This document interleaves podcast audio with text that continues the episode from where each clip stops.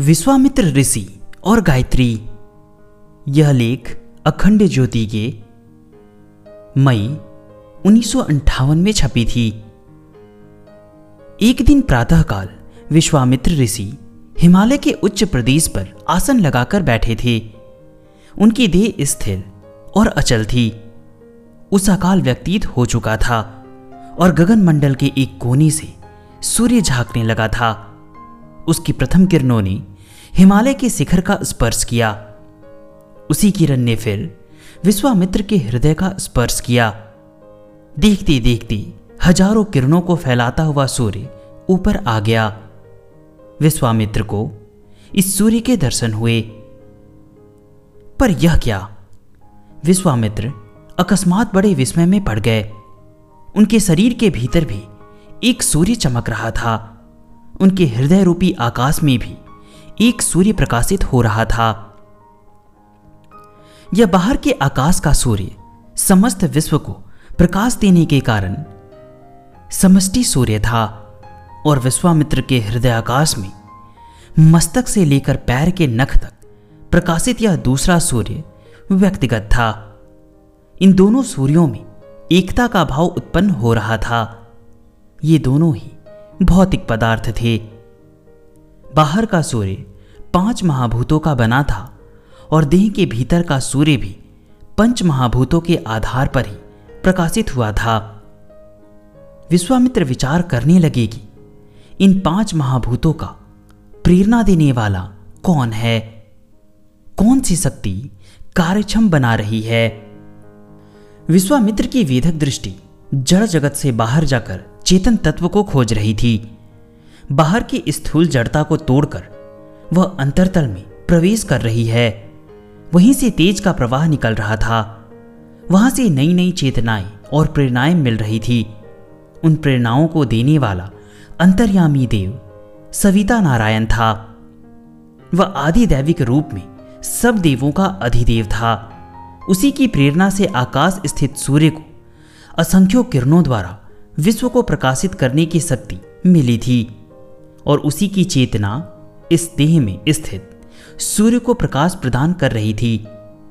जिस प्रकार सांझी, यानी बहुत से छेद वाली हाड़ी में रखे हुए देवी के दीपक का प्रकाश प्रत्येक छेद में से झलकता है, उसी प्रकार देह में बैठे अंतर्यामी का प्रकाश प्रत्येक इंद्रिय और एक एक रोमकूप से प्रकट होता रहता है।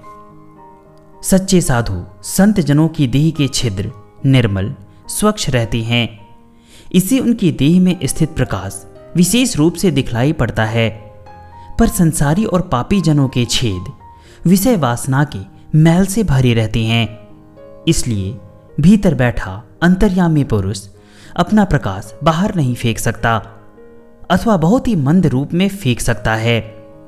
इसी से साधु जनों के शरीर का प्रकाश सफ़ेद स्वच्छ होता है और पापी संसारी जनों का और काला होता है।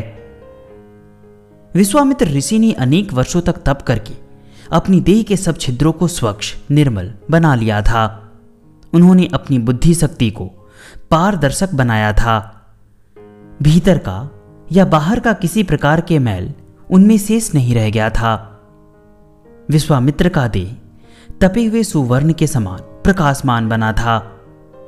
अब उनकी देह अपनी नहीं रही थी। वह पंचभूतों का बना दे सर्वभूतों, सब प्राणियों से बने, समाज के लिए भेंट कर दिया गया था। वह विश्व के साथ एकता स्थापित कर चुका था। विश्वामित्र के साथ एकता स्थापित कर चुका था। विश्वामित्र ने वास्तविक रूप में विश्व का मित्र बनकर अपना नाम सार्थक कर दिखाया था। साधना के पक्ष में आगे बढ़ते बढ़ते विश्वामित्र अपना व्यक्तिभाव भूल गए थे। विश्व की समस्त विभूतियाँ उनकी अपनी बन चुकी थी। वे जो कुछ प्रयत्न कर रहे थे, वे अपने लिए नहीं, वरन अन्य अनेकों के लिए, समाज के लिए कर रहे थे। पहले उनको अपने अंतकरण से प्रेरणा मिली थी, पर अब उनको प्रेरणा मिल रही थी। प्रत्येक सविता नारायण से इसी के भाव से उस सरोमय प्रभात को उनको एक दिव्य दर्शन हुआ। उस दर्शन में जो प्रकाश था, वो सूर्य और सविता का ही था। पर वह केवल प्रकाश ही न था, उसमें ज्योति थी और चेतना भी थी। विश्वामित्र के अंतरतल से एक नाद शब्द प्रकट हो रहा था। भर्ग। यह भर्ग परम तेज परम प्रकाश सविता नारायण का सर्वोत्तम तत्व था। इसी प्रसंग में विश्वामित्र को अपने गुरुदेव का स्मरण आ गया। उनका भी नाम तो भृगु ऋषि था। उन्हीं की परम कृपा से उनके यह परम प्रेरणा, यह समाज कल्याण की भावना, यह विश्व हित की चेतना प्राप्त हुई थी। इसलिए अपने गुरुदेव तथा अपने को प्राप्त हुए इस परम तेज का नाम भर्ग सब प्रकार से उचित ही था।